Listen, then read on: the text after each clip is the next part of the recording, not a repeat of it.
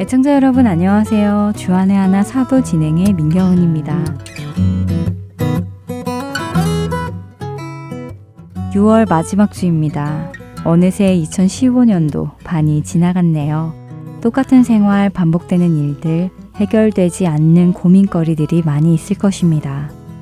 그래도 오늘 하루도 주님께서 주신 시간들임을 기억하며 그분의 은혜로 이 시간을 보낼 수 있다는 것에 감사드리길 원합니다. 저는 가끔씩 하나님의 그 크신 구원의 은혜를 잊어버리는 것 같습니다. 불평, 불만으로 얼룩진 하루하루를 보낼 때도 있는데요. 다시 한번 구원의 은혜에 감사하며 살아가길 원합니다. 첫 찬양곡입니다. 날 구원하신 주 감사.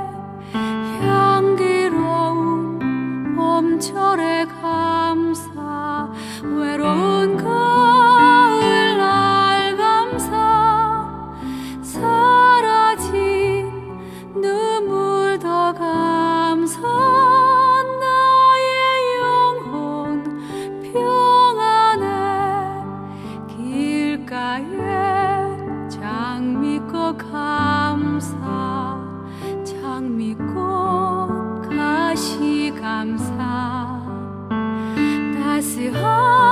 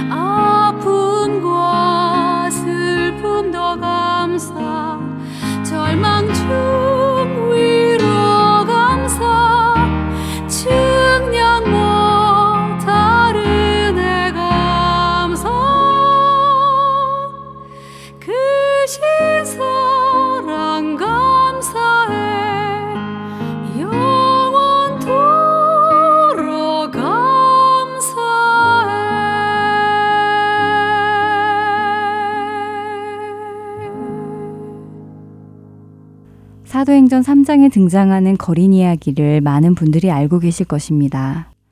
태어나면서부터 걷지 못하는 거리는 성전 문 앞에 앉아 다른 이들에게 구걸을 하며 살아가고 있었습니다. 그런데 하루는 성전에 들어가려는 베드로와 요한을 보게 됩니다. 거리는 여느 날과 같이 베드로와 요한에게 구걸을 하는데요. 그런 거린을 보고 베드로의 모습을 성경은 이렇게 기록하고 있습니다. 베드로가 이르되 은과 금은 내게 없거니와 내게 있는 이것을 내게 주노니 나사렛 예수 그리스도의 이름으로 일어나 걸으라 하고 오른손을 잡아 일으키니 발과 발목이 곧 힘을 얻고 뛰어서서 걸으며 그들과 함께 성전으로 들어가면서 걷기도 하고 뛰기도 하며 하나님을 찬송하니 사도행전 3장 6절부터 8절까지의 말씀입니다. 베드로는 자신에게 있는 것은 이것뿐이라며 나사렛 예수 그리스도의 이름으로 앉아 있는 거린을 일으켰습니다. 그러자 거린은 없었던 다리 힘이 생기며 일어나게 되고 뛰고 걸으며 짧은 시간 안에 다른 사람들처럼 다리가 제 역할을 하게 되었는데요. 그러자 거린은 하나님을 찬송했다고 합니다. 그 거린의 마음을 누가 알 수 있을까요? 그 기쁨과 환호를 우리는 느낄 수 없을 것입니다. 그런데 그 거리는 자신에게 그런 기회를 베풀어 준 베드로와 요한을 찬양하는 것이 아니라 하나님께 찬양을 돌렸습니다. 자신을 고친 것은 사람인 베드로가 아니라 하나님의 능력인 것을 알았기 때문이지요. 그 반면 그 모습을 지켜본 백성들의 반응은 어땠을까요? 성전 문 앞이기 때문에 아마도 많은 이들이 그곳에 있었을 것 같습니다. 사도행전 3장 10절과 11절에서는 이렇게 증거합니다. 그가 본래 성전 미문에 앉아 구걸하던 사람인 줄 알고 그에게 일어난 일로 인하여 심히 놀랍게 여기며 논란이라. 나은 사람이 베드로와 요한을 붙잡으니 모든 백성이 크게 놀라며 달려 나아가 솔로몬의 행각이라 불리우는 행각에 모이거늘. 사람들은 기적이 일어나자 놀란 마음으로 베드로와 요한을 주목하기 시작했습니다. 그래서 솔로몬의 행각이라는 랍비들이 제자들과 모임을 가지거나 교훈을 가르칠 때 또 설교를 할 때 사용되는 그 행각에 모이게 되었는데요. 그런 그들을 보고 베드로는 이스라엘 사람들아, 이 일을 왜 놀랍게 여기느냐? 우리 개인의 권능과 경건으로 이 사람이 걷게 한 것처럼 왜 우리를 주목하느냐고 그들에게 이야기를 합니다. 베드로의 이 말은 언제나 저를 많이 생각하게 합니다. 베드로는 거린이 일어나게 된 것이 자신의 능력으로가 아니라 예수 그리스도의 권세로 인해 된 것임을 정확히 알고 있었기에 자신이 그 영광을 가로채지 않았기 때문입니다.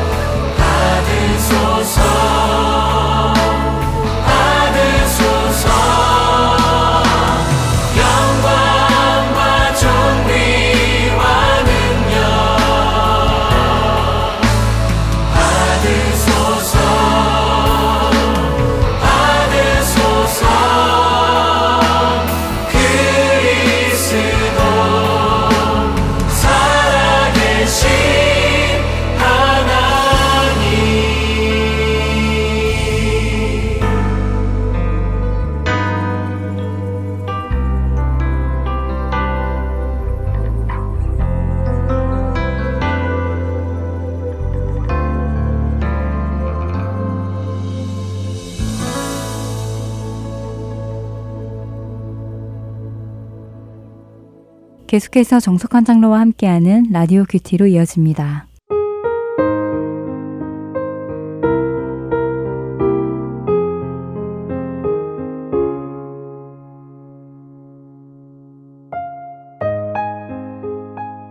악인은 쫓아오는 자가 없어도 도망하나 의인은 사자같이 담대하니라.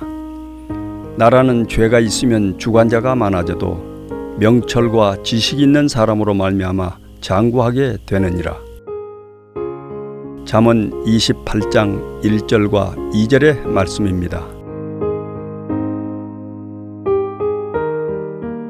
최근담에 이런 말이 있습니다.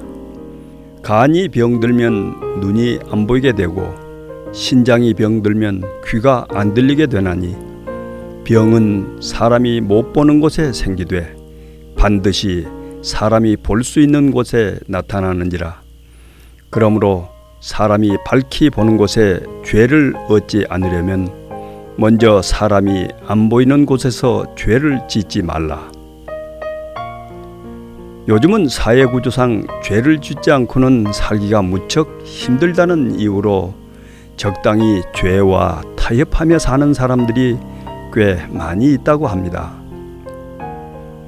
상황에 따라 거짓말도 하고 남의 돈도 좀 떼어먹고 남의 호주머니에 검은 돈도 슬쩍 찔러주는 것 등등 말입니다. 성경은 우리에게 죄를 짓지 말고 바르게 살 것을 권고하고 있습니다. 이러한 가르침을 받고 있는 그리스도인들이 솔선수범하여 법을 지키지 않으면 누가 법을 지키려 하겠습니까?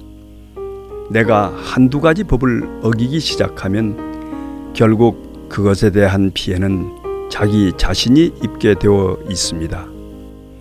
어렵지만 그리스도인이기 때문에 그 어려움을 감수하고서라도 법을 지키며 살아가는 순결한 모습이 진정 복음을 아는 그리스도인의 모습이 아니겠습니까? 법을 지키십시오. 그것이 참된 이웃 사랑입니다. 주님, 그동안 죄와 타협해왔던 저희를 용서하옵시고, 죄인 줄 알면서도 여전히 죄를 짓는 죄의 악순환으로부터 벗어나게 하옵소서.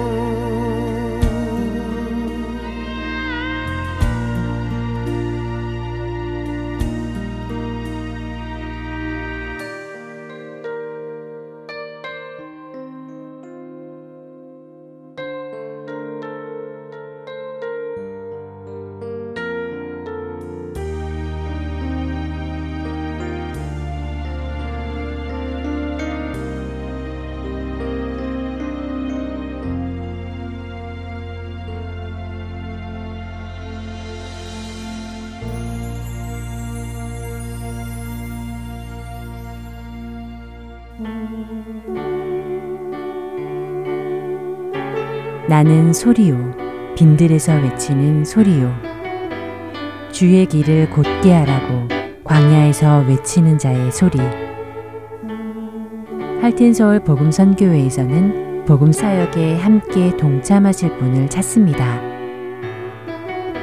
봉사로, 기도로, 후원으로 예수님을 전하고 생명을 구하는 일에 동참하실 분들은 전화번호 602-866 8999로 연락 주시기 바랍니다.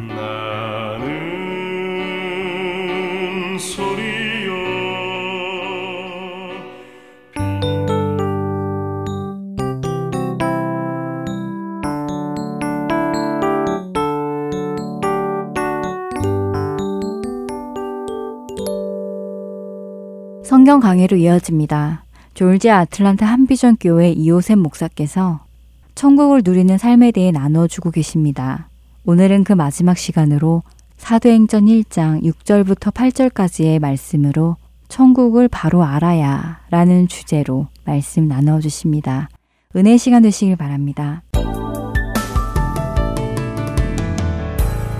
제가 밖에 나갔다 특별히 선교지에 들어갔다 나올 때마다 느끼는 것은 참 미국이 천국 같구나 하는 걸 여러 번 느낍니다. 그냥 미국에 산다는 것만으로 감사할 수밖에 없구나 하는 것을 감사드립니다. 우선은 미국에 있는 공기를 코로 숨 쉬는 것만으로 참 감사하다 하는 생각이 듭니다. 인도에 가서 그 공기를 숨 쉬어보면은 아마 우리 팀이 인도 가 있는 기간 내내 2주 동안 또 제가 마지막으로 쓰던 3주 내내 기상 제보를 쭉 보니까 인도는 하루도 빼지 않고 헤이즈였습니다. 부였습니다. 대낮이고 아침이고 저녁이고 부여치 않은 날이 하루도 없었던 것 같습니다. 공기의 질이 정말 너무 낮습니다. 그래서 하루 종일 마스크를 쓰지 않고서는 우리 팀이 살 수 없는 그만 그런 것이었던 것 같습니다. 그래서 아, 인도 공기 안 좋다 그랬더니 마지막 주에 우리 어, 선교단체 들어가서 강의하는데 저를 섬겼던 간사 선교사님 중에 젊은 분한 분이 그러는 거예요. 아니요, 한국보다 좋습니다. 그래요. 그래서 한국이 더 좋지 않습니까? 아니요. 인도는 큰 먼지인데 한국은 미세먼지가 많아서 알러지가 있는 저는 한국에서는 코 수술도 받고 너무 괴로웠습니다. 근데 인도가 오니까 뿌옇긴 해도 미세먼지가 적은가 봐요. 숨쉴만 해서 감사하고 있습니다. 야, 이 감사도 종류가 참 여러 가지가 있구나 하는 걸 느꼈습니다. 어, 공기가 깨끗해서 숨 쉬는 것만으로 천국을 느낄 수 있을지 모릅니다. 물도 깨끗한 것 같습니다. 저희 어렸을 때 못 사는 건 똑같은 것 같아요. 제 초등학교 때 충청도에 있는 저희 고향에는 전기가 안 들어왔는데요. 그러니까 뭐 오늘날 인도나 후진국에 있는 사는 삶이나 제가 어릴 때 살던 삶이랑 크게 다르지 않습니다.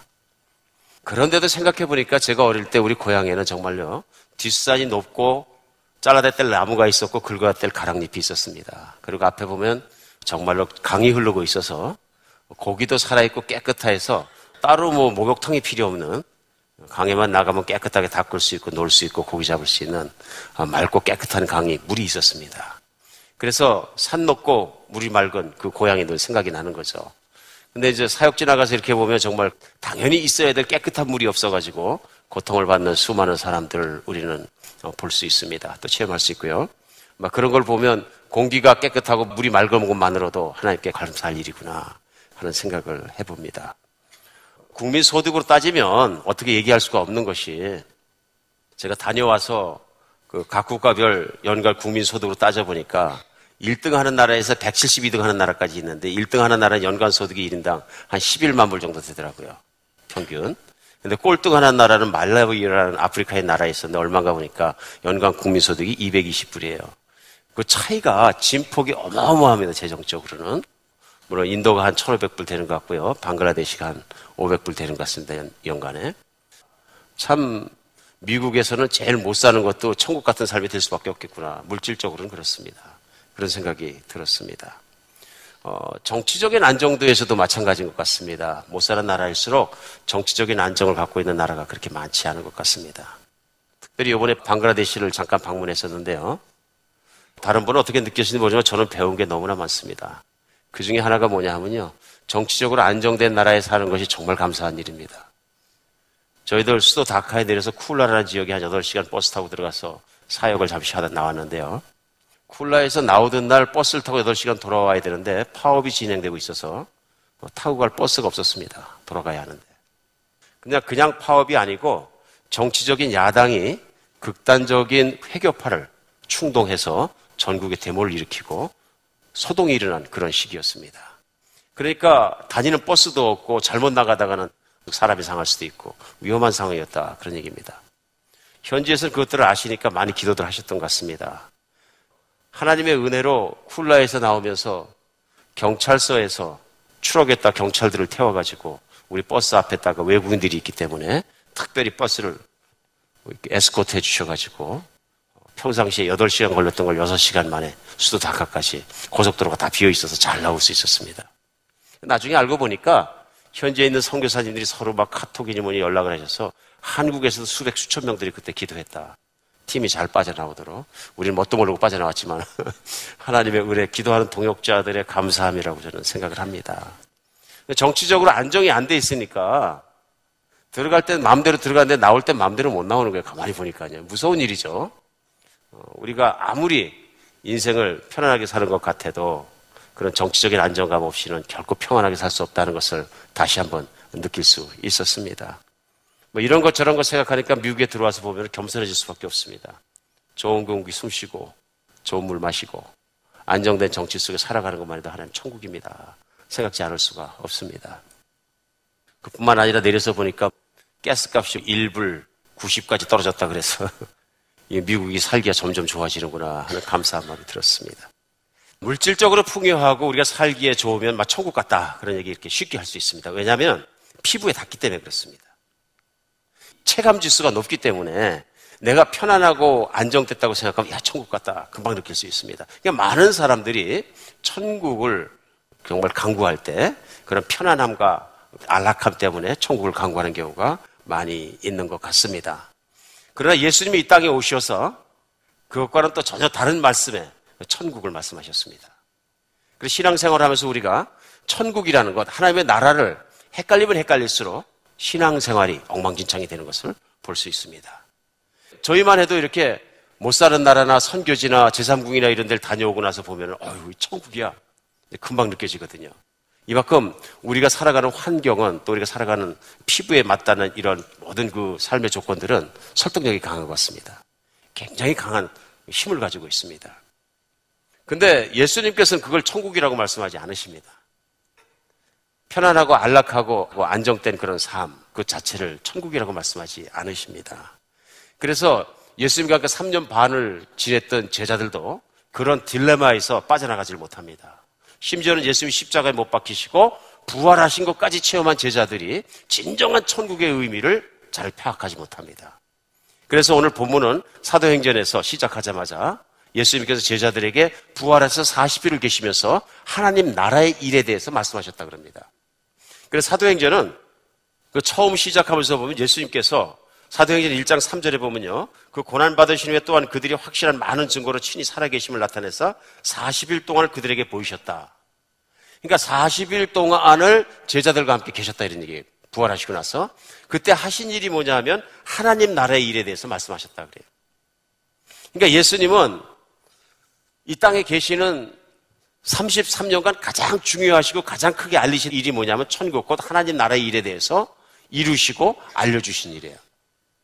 그래서 40일간 하신 일도 뭐냐면 하나님 나라의 일에 대해서 말씀하셨는데 그러고 나서 사절에 보면 사도들에게 분부하신 뭐라 그러시냐면요. 예루살렘을 떠나지 말고 내게 들은 바 아버지께서 약속한 것을 기다리라.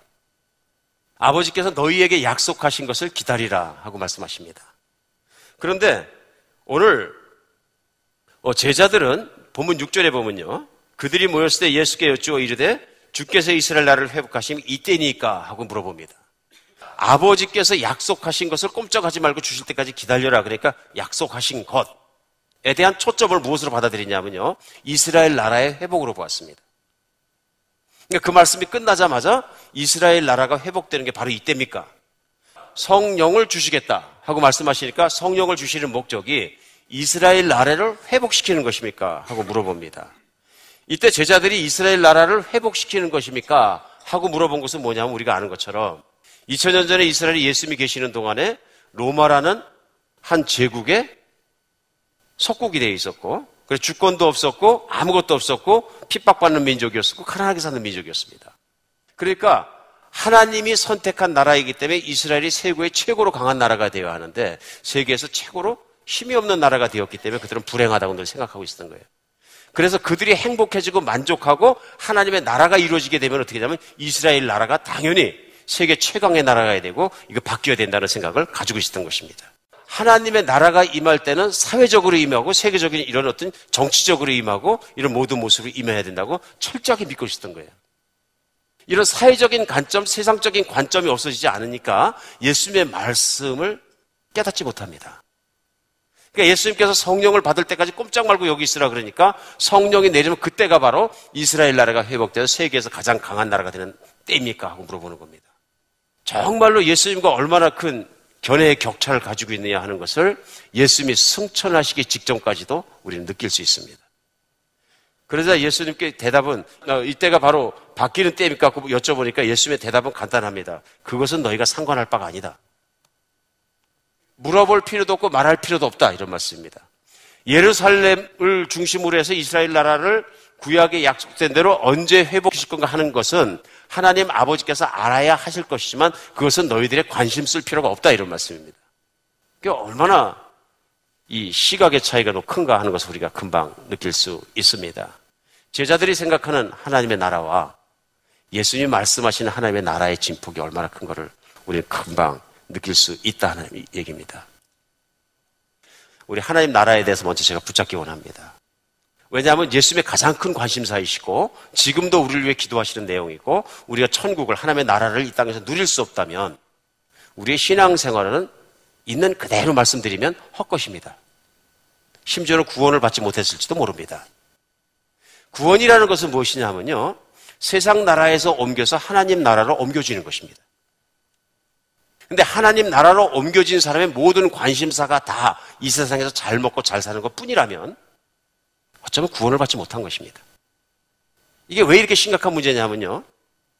얼마나 많은 사람을 구원받느냐 하는 문제보다 더 중요한 것은 얼마나 정확하게 하나님 말씀을 통해서 구원의 실체를 알고 있느냐 하는 것입니다. 구원은 세상에 속해 있고 세상에 빠져 있고 나중에는 정죄를 받을 수밖에 없는 하나님 나라에 소속되지 않은 사람이 예수 그리스도께서 십자가에 못 박혀 죽으심으로 그 정말 그의 죽으심이 나의 죽음이 되고 그 죄값이 갚아지고 그 피의 대가로 말미암아서 하나님 나라로 옮겨졌다는 것이죠.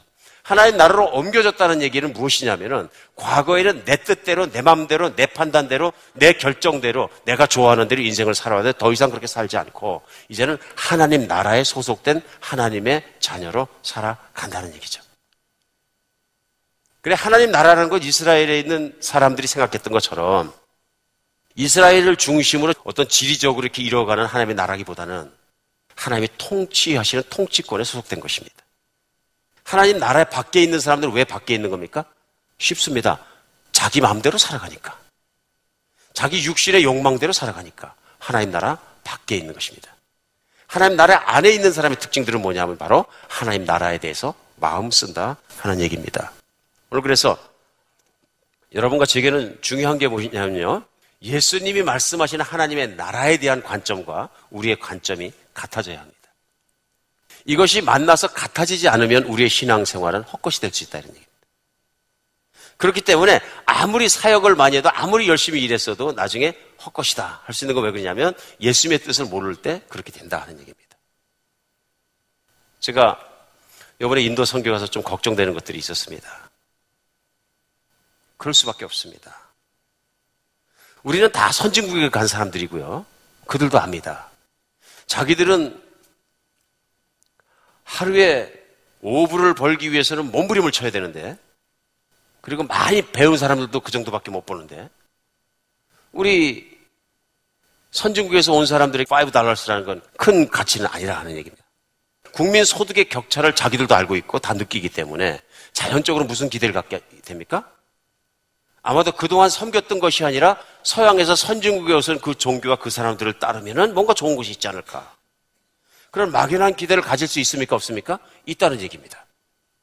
자기들은 노력해서 자기 교회를 하나 지르려 그러면 온 동네가 sacrificial funding, 소위 꼬드 허리를 쪼라매면서 세 끼 먹을 거 두 끼 먹어가면서 혹은 한 끼 먹어가면서 1년이고 2년이고 10년이고 뭐야? 교회를 하나 지을 수 있는데 아, 외국 사람들이야 그냥 그것이 시세말로 얘기해서 끔값 아니겠느냐? 이런 생각을 할 수도 있다는 얘기입니다. 그러면서 참 많은 생각을 하게 되었습니다. 자칫 잘못해서 금전이 개입된 선교를 하다 보면 그들이 하나님 나라를 잘 모를 수도 있다. 내가 피를 흘려가면서도 희생의 대가를 치러가면서라도 예수 그리스도 나를 사랑하심을 알고 그 나라를 위해 사랑하고 세운다는 순수한 신앙보다는 사람들은 말하지 않았지만 기대하는 신앙이 생기지 않겠느냐. 쉽게 얘기하면은 마치 거지 근성처럼 얻어먹는 마음처럼 하는 것이 생기지 않겠느냐 하는 생각이 많이 들었습니다. 그래서 그 민족과 그 백성과 그 사람들을 진정으로 사랑한다면 차라리 돈 하나도 없는 그들과 똑같은 모습이 되어서 똑같은 삶을 살아가면서 그렇게 복음을 알려드리고 복음 그 자체가 이르도록 하는 게 맞구나. 그러면서 기도할 때 제 마음속에 갑자기 떠오른 말씀이 있었습니다. 사도 베드로와 요한이 금과 은은 내가 없거니와 예수의 이름으로 일어나 걸어라. 금과 은을 바라는 그 사람에게 안진뱅이에게 내게 필요한 것은 금과 은이 아니라 예수님이다. 예수님만 믿으면 내가 일어나 걸을 수도 있고 영원히 살 수도 있고 모든 복을 다 누릴 수 있고 하나님 사랑받을 수 있고 하나님 나라 안에 살 수 있는데 내게 하나님 나라가 임할 것이라. 금과 은은 내게 없거니와 너는 일어나 걸어라. 예수의 이름으로가 얼마나 중요합니까? 예수의 이름으로 일어나 걸어라. 선교라는 것도 생각해 보면은 당장 그들이 부자가 되는 것과 어떤 가난의 굴라에서 수저가 어, 물려있던 가난의 멍에서 벗어지고 튀어나오는 것도 중요한 일이지만 그보다 중요한 일은 뭐냐면요. 금과 은은 내가 없을지라도 우리가 전해진 그 예수의 이름으로 그들이 정말 천국을 체험하는 것이 훨씬 더 중요한 것이다. 다음부터 우리 성교팀 나갈 때는 찝지 않답니다. 다시는 않다. 이제는 배낭 메고 들어가서 텐트 치고 그들이 사는 그 가난한 집 가운데서 그들의 음식 먹으면서 같이 살자. 그 가만히 생각해 보니까 선교라는 건 반드시 희생의 대가 위에 세워지는 거예요. 지금도 의롭게 살고자 하면 너희가 핍박을 받으리라 그러니까 지금도 마찬가지예요. 미국이든 한국이든 어디 있든 복음대로 살려고 그러고 복음대로 선포하고 말씀대로 살려고 하나님대로 살려고 그러면 사람들에게 비난받고 핍박받고 얼마든지 할 수 있어요. 그 당연한 희생의 대가고 치러야 되는 거예요. 단기 선교 갔다 오니까 몸살이 났다 당연한 거죠. 왜냐하면 치러야 될 희생의 대가들이기 때문에. 희생의 대가 없이 치러지는 건 아무것도 없습니다. 그러면 누군가는 내려놓고 희생을 치러야 되기 때문에 우리의 높이에서 가지 말고 그들의 눈높이에서 가는 것도 맞다는 생각. 그래 그들도 알아야죠. 금과 은이 없어도 우리를 환영할 것인지. 우리 안에 있는 예수 그리스도의 향기 때문에. 우리 안에 있는 예수 그리스도의 그 힘 때문에. 예수 그리스도의 능력 때문에 예수 그리스도의 모든 복음 때문에 환영받을 수 있는 여러분과 제가 되었으면 좋겠습니다. 성령만 의지하고 예수만 의지할 때 하나님 나라는 보이기 시작합니다. 제자들이 자꾸 다른 능력, 다른 권력에 의지하는 것이 있으니까 성령이 너에게 임하실 때까지 기다려라. 이 세상의 모든 일을 이루는 것은 바로 성령의 능력이라는 걸 예수님 다시 한번 강조하는 것이 오늘 본문 내용입니다. 그런데도 불구하고 제자들은 자꾸 이스라엘 나라가 세계 최강의 나라가 되는 것이 바로 성령이 임하실 때입니까 하는 착각을 가지고 있었다. 하나님 그런 제자들을 버리지 않으시고 성령을 보내주신 것 뿐만 아니라 그들에게 핍박을 주십니다. 내가 너희에게 성령을 주는 것뿐만 아니라 겸하여 핍박까지 복으로 주리라. 그럼 많은 사람의 핍박이 무슨 환란이 무슨 복인가 그러잖아요. 예수님 분명히 복이라고 말씀하십니다. 예루살렘 교회가 수만 명이 되고 대형 교회가 되고 요즘 같으면 대블레싱이라고 생각하는데 하나님은 그걸 아주 그냥 질끈 두드려 패셔가지고 몇 명도 서로 모일 수 없을 만큼 핍박을 심하게 받게 하시고 전 세계로 흩어지게 하십니다. 순교하게 하시고요. 그러니까 현실적으로 보면 마치 교회가 세상에서 저주받 같은 같은 모습으로 변해버립니다. 저주가 아닙니다. 그래서 주님이 말씀하신 대로 결국은 그들이 퍼져서 예루살렘과 온 유대와 사마리아와 땅 끝까지 이어서 예수를 전파하는 초기 교회의 시대가 시작된 것입니다. 오늘 여러분과 제가 살아가면서 다른 건 몰라도 오늘 본문 가운데서 우리 분명하고 깨닫고 살아갔으면 좋겠습니다. 우선은 하나님 나라, 이 세상 나라가 아니고 진짜로 이 땅에 이루어지는 하나님 나라를 사랑하는 천 애국자가 되었으면 좋겠습니다. 하늘나라를 사랑하는 하나님이 통치하시는 그 나라. 오죽하면 예수 그리스도 우리 주님께서 주기도문을 가지시면서 하늘에 계신 우리 아버지요. 그 이름이 거룩히 여김을 받으시며 하나님의 나라가 이 땅에 임하시며 그 나라에 대해서 가득히 소원하시겠어요. 지금도 보좌에서 예수님이 기도하시는 내용은 그것입니다. 아버지의 나라만을 생각하는 제자들이 일어나게 하시고 맞습니까? 저는 분명한 예수님의 소원이라고 믿습니다. 그래서 세상 살아가면서 우리 주님의 뜻을 사랑하고 주님의 뜻을 또 주님의 나라를 사모하고 그 나라를 이루어가는 여러분과 제가 되었으면 좋겠습니다. 아, 세상이 아무리 힘들어도 세상이 아무리 거칠어도 세상의 파도가 아무리 도전을 해도 우리가 놓치지 않는 것은 무엇이냐면 예수 그리스도께 주신 하나님의 나라입니다. 우리가 하나님의 나라의 백성 됐다는 것을 잊지 않고 주님의 나라를 사랑하는 여러분과 제가 되었으면 좋겠습니다. 천국은 내가 죽어서 가는 곳이 아니라 언제요? 예수 믿는 순간 들어가는 것입니다. 예수 믿는 순간부터 나는 하나님 나라의 백성이 되었기 때문에 이제부터 하나님 나라의 백성답게 사는 것입니다. 하나님 나라의 백성의 타당한 태도는 뭐냐면요. 하나님 나라를 내 어떤 것보다 더 사랑하는 것입니다. 늘 하나님 나라를 사랑하며 살아가는 여러분과 제가 되었으면 좋겠습니다. 그렇게 살아가는 사람도 궁궐이어도 좋고 초막에도 좋습니다. 잘 살아도 좋고 못 살아도 괜찮습니다. 힘들어도 괜찮고 좀 어쨌든 환란이 있어도 괜찮습니다. 그래서 찌푸린 얼굴을 펴고 어깨를 치어 올리고 가슴을 쫙 펴고 살아가는 이유는 천국에 소속되어 있기 때문에 그렇습니다.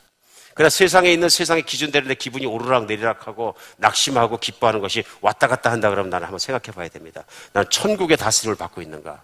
내가 진정으로 사랑하는 건 하나님의 나라인가? 아니면 세상 나라인가? 우리 여러분과 제가 하나님의 나라와 세상 나라 사이에 살아가면서 포기하지 않는 여러분이 되었으면 좋겠습니다. 세상에 나가서 열심히 일하는 이유는 하나님 나라를 세상 가운데 이루기 위해서 열심히 일합니다. 하나님 나라를 사랑하기 때문에요. 그래서 세상 때문에 울고 웃는 삶은 오늘 우리도 끝냈으면 좋겠습니다. 만약 제자들이 끝까지 이스라엘 나라를 회복하는 것이 이때까지입니까 하고 그 정도의 세계관을 가지고 믿음의 관점을 가지고 계속 살아간다 그러면 이 이스라엘 나라가 회복되고 안 되는 것 따라서 왔다 갔다 하겠죠. 우리는 기억합니다. 일제 강점하에 있을 때 수많은 애국 지사들이 기독교인이었습니다. 소위 먼저 기독교 학교에 들어가고 먼저 눈이 뜨인 사람들이 애국자들이 되고 독립운동을 했기 때문에요. 그분들이 기독교인이기 때문에 애국운동을 했습니다.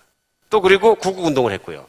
근데 그분들의 인생의 목적이 대한민국의 독립이고 하나님 나라에 관심이 없었다면 그 사람은 애국자일지는 모르지만은 이 땅의 애국자이고 하나님 나라 백성은 아닙니다.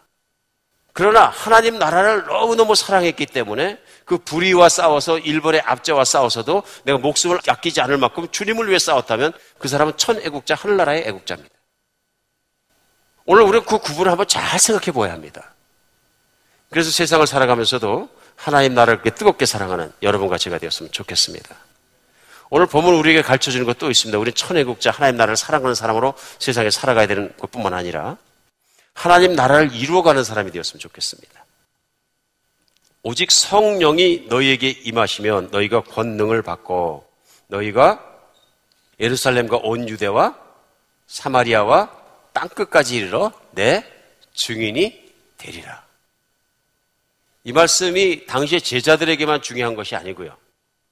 착각한 제자들에게 분명하고 확실하게 하나님 나라가 일어나는 것을 얘기합니다. 성령이 너에게 임하면 너희가 힘을 얻고 그 힘을 가지고 뭐 산다고요? 현재 있는 예루살렘과 바로 그 옆에 있는 온 유대 땅과 유대 땅을 넘어서서 있는 사마리아 땅과 그 사마리아 땅 바깥에 있는 땅 끝에까지 가서라도 내 증인이 돼. 누구 증인요? 예수 그리스도의 증인. 그 십자가에 죽으시고 부활하신 예수님의 사역과 예수님의 증인이 된다 하는 것을 다시 한번 확인시켜 주시는 것입니다. 하나님의 나라는 이 복음이 전해지는 것에 따라서 확장됩니다. 복음이 전해지지 않으면 하나님의 나라는 확장되지 않습니다. 우리 하나님의 나라에 소속된 하나님의 백성들의 한 사람 한 사람 모두는 이 복음을 전하는 증인으로 부르심을 받았습니다. 만약에 복음을 전하지 않는다면 하나님 나라에서는 결코 하나님 나라의 일원으로 살아갈 수가 없는 것입니다. 그래 많은 분들이 이런 말씀에 부담을 느낍니다. 나는 전도하기 싫은데, 나는 선교하기 싫은데, 그냥 구원만 받았으면 좋겠는데, 그럼 한번 생각해 보십시오. 나는 구원받았지만, 아직 구원받지 못하고 하루에도 수천 명씩 지옥으로 떨어져야 되는 사람들이 있다는 것입니다. 그런데도 불구하고 나는 구원받았으니까 됐는데 하는 생각을 가지고 있다면 과연 진실로 내가 예수 그리스도의 복음을 아는 사람이고 누리는 사람인지 한번 생각해 보셔야 한다는 것입니다. 오늘 그래서 우리가 생각해야 되는 건 뭐냐면요. 나는 하나님 나라를 사랑하는 사람일 뿐만 아니라 그 하나님 나라를 이루어가는 사람이 되었으면 좋겠습니다. 천국은 돈으로 가는 나라가 아닙니다. 천국은 지식으로 가는 나라도 아니고요. 천국은 내가 어떤 무엇을 열심히 해서 뭘 달성해서 가는 나라도 아닙니다. 천국은 믿음으로 가는 나라입니다. 하나님이 다스리는 나라에 믿음으로 들어갔으면 이제 믿음을 갖지 못한 사람들에게 믿을 수 있도록 복음을 전해줘야 합니다. 복음이 없으면 아무것도 아닙니다. 우리가 아무리 사람을 열심히 섬길 수 있지만 정말 우리 선교 갔다 오는 캘커타 지방에서 평생을 버려진 사람들을 사랑하고 꿈기 같은 마다 테레사처럼 사람들을 사랑할 수 있지만 사랑하는 것만 가지고는 아무것도 되지 않습니다. 예, 그거는 믿음이 없는 사람들도 다 하는 일입니다. 그것만 가지고는 되지 않습니다. 세상에서는 진짜 중요한 것입니다. 그 금과 은은 내게 없거니나 예수 그리스도의 이름으로 일어나 걸어라 하는 거 예수 그리스도의 이름의 권세를 우리는 알아야 합니다. 예수 그리스도의 복음을 전해주지 않는다면 사람들이 하나님 나라를 들어갈 수 있는 길은 없는 것입니다. 지금 이 순간에도 인도에 있는 10억이 넘는 사람 중에 정말로 많은 사람들, 절대 다수는요, 예수님의 이름이나 예수님의 복음을 아직 들어보지 못했습니다. 정말입니다. 그래서 제가 생각할 때 이제 다음 기부터는 들어가서 저, 저는 그렇게 생각합니다. 주님이 막아주신다고 생각합니다. 배낭 메고 들어가서 각 마을에 들어가서 수백 명씩 뛰어올 겁니다. 분명히 외국인을 본 적이 없기 때문에. 그러면 이틀 밤이든 삼일 밤이든 거기다가 영화 막 하나 걸어놓고 예수 필름을 갖다가 매일 저녁 돌려줘야 돼요. 그러다가 핍박받아 죽는 건 진짜 순교입니다. 병 걸려 죽어도 순교고요. 왜? 복음을 전하다 죽었으니까요. 기가 막힌 얘기를 들었습니다. 우리 선교사님들 막 안 된다 그러는데 이번 선교단체에서 강사를 일주간을 섬기면서 알은 사실이에요. 이걸 나눴더니 아, 저희는 일부 제자들이 그렇게 하고 있습니다. 예, 실적이 어떻습니까? 했더니 저희 현지에 있는 인도인 제자들이나 뭐 네팔 사람이나 주변국에 있는 제자들이 제자 훈련을 받고 3개월간 아우리치를 해서 마을마다 돌아가서 그들과 함께 살면서 사는데 핍박받으면 도망가서 옆에 동네로 가고 뭐 환영하면 거기서 예수님 필름 돌리고 하는데 보통 1인당 수만 명에게 복음을 전합니다. 3개월 동안. 결신자도 막 몇만 명씩 생깁니다. 한 명이 들어가도. 추수기가 분명한 겁니다. 자꾸 어떤 분들은 안 된다 그러시는데 분명히 체험한 사람들 된다 그러시는 거예요. 누가 맞겠습니까? 시도한 사람이 맞는 겁니다. 시도 안 한 분들은 자기가 어떤 한계를 딱 그어놨기 때문에 머릿속에서 하고 계신 겁니다. 기도하면서 하나님 나라를 이루어가는 여러분과 제가 됐으면 좋겠습니다. 그러므로 오늘 우리가 본문으로 같이 나눈 사도행전 1장 8장 말은 정말 중요합니다. 오직 성령이 너에게 임하시면 너희가 권능을 받고 예루살렘과 온 유대와 사마리아와 땅끝까지 이르서 내 증인이 되리라. 성령이 임하셨는데 복음을 전하지 않는다면 성령이 임하셨는데 전하지 않는 교회가 된다면 그건 무슨 성령이지 한번 생각해 볼 문제인 거죠. 성령이 이 땅에 오셔서 하시는 가장 큰 일이 뭡니까? 예수 그리스도를 나타나게 하시고 예수 그리스도의 복음을 전하시고 그 복음으로 말미암아 하나님의 나라를 이루어가는 것이죠. 21세기 우리 교회가 얼마나 나약해졌느냐 하면요. 성령의 능력을 완전히 착각해. 내만 행복하면 되는 것처럼 착각할 정도로 착각해. 성령의 충만함을 받았는데 튀어나가고 싶고 전하고 싶지 않고 그런 문제가 있는 거예요. 잘못 배운 겁니다. 그런 성령의 능력을 늘 받는 여러분과 제가 됐으면 좋겠습니다. 성령으로 충만해져서 예수 그리스도의 복음으로 충만해지고 내가 전하지 않고 견딜 수가 없습니다라는 하나님의 은혜가 흘러넘치는 여러분과 제가 됐으면 좋겠습니다. 제가 요번에 우리 현재 있는 사역단체 서른 살 먹은 젊은 선교사님 인도를 따라서 마지막까지 남은 한 가정과 함께 바로 캘커타 지역을 최초로 우리 개신교 최초의 선교사라 그래서 이제 선교의 아버지다 부르는 윌리엄 캐리가 젊은 날 들어가서 평생을 수십 년간 평생을 그 캘커타 지방에서 사역을 하셨습니다. 그래서 그 그분의 무덤과 사역의 흔적들이 거기 다 남아 있습니다. 250년 전의 그 모든 내용들이. 그분의 그 세웠던 교회와 지금도 운영되고 있는 신학교와 이제 그 무덤을 가게 됐는데요. 그 무덤에 보니까 풀을 안 쳐가지고 풀이 뭐 무릎까지 차는 것 같았습니다. 그럼에도 불구하고 무덤은 잘 만들어서 이렇게 있었고, 그 사모님 무덤과 또 어릴 때 죽었던 아들의 무덤과 아버지의 대를 이어서 미얀마에서 선교하다 물에 빠져 죽어서 시신은 없지만 또 사역하다 선교하던 아들의 무덤과 다 같이 우리 윌리엄 캐리 선교사님의 무덤이 거기 있었습니다. 무덤 앞에 앉아서 기도했습니다. 기도하면서 하나님 참 인생에 태어나서 하나님 만나고 은혜 받는 것도 중요하지만 내가 뼈를 어디 묻을 것인지 사명지를 받는 것도 참 중요하다고 마음에 듭니다. 참 이런 좋은 귀감들을 가슴에 담게 도와주시옵소서. 거기서 기도했던 기억이 납니다. 어, 윌리엄 캐리가 참 위대한 일을 많이 하셨고 선교의 새 장르를 열으셨지만 그 옆으로 갔는데 그 옆에 저 조그만 무덤이 하나 있는 거예요. 그런데 그때 선교단체 젊은 선교사 한국에서 오신 청년이 하는 얘기가 뭐냐면요. 저는 옆에 있는 무덤 때문에 더 은혜를 많이 받고 그분을 연구합니다. 그러는. 그래, 그럼 그분에 대해서 아는 대로 좀 설명을 해주셔. 나는 아는 게 하나도 없어요. 윌리엄 캐리는 저도 알고 많은 사람도 알지만 그 옆에 있는 사람은 마시만 윌리엄 워드라는 분인데요. 도대체 이분이 어떤 분입니까? 그러니까 그 젊은 선교사님이 설명해 주신 거예요. 이분은 제가 연구하고 참 은혜를 많이 받는 분인데요. 윌리엄 캐리가 딱 한 번 영국을 간 적이 있습니다. 근데 거기에서 어, 마시모 윌리엄 워드라는 사람을 만납니다. 이분이 청년이었었는데요. 윌리엄 캐리가 물어봅니다. 당신은 뭐 하고 있습니까? 생업이 무엇입니까? 물어보니까 나는 출판사 인쇄공입니다. 하고 얘기합니다. 그러니까 윌리엄 캐리가 얘기합니다. 평생을 그것만 하다가 죽을 겁니까? 그 말을 한마디 하고 헤어졌습니다. 그것이 윌리엄 캐리와의 만남의 전부입니다. 윌리엄 캐리 인도 가버렸고 아무것도 없었습니다. 근데 그 말이 그 청년의 마음속에 떨어졌습니다. 평생을 윤정기 앞에서 인쇄만 돌리다가 나는 죽을 것인가? 이것이 내 인생의 모든 것인가?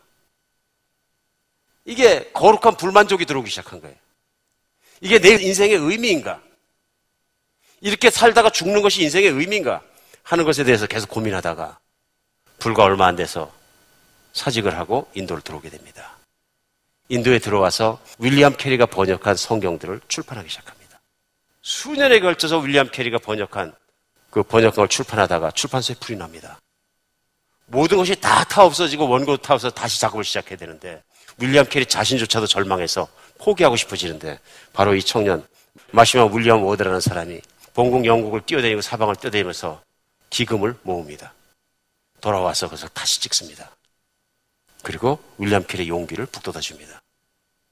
아무도 모르지만 사람들은 이름도 모르지만 흔적도 없지만 그는 그렇게 부르심에 뼈를 묻습니다. 그런 말미암아서 성경이 인도의 각 종족의 언어별로다가 출판되기 시작하고 배급되기 시작합니다. 저도 요번에 마시마 윌리엄 워드라는 사람은 처음 알았지만 많은 사람이 아냐 모르느냐 하는 것도 그리 중요하지 않습니다. 하나님은 아십니다. 저는 그래서 그 정말 한국에서 서른 살 먹은 젊은 선교사의 마음을 울렸던 마시모 윌리엄 워드 그의 인생처럼 많은 사람의 인생에 도전을 주겠구나 하는 기대를 갖게 되었습니다.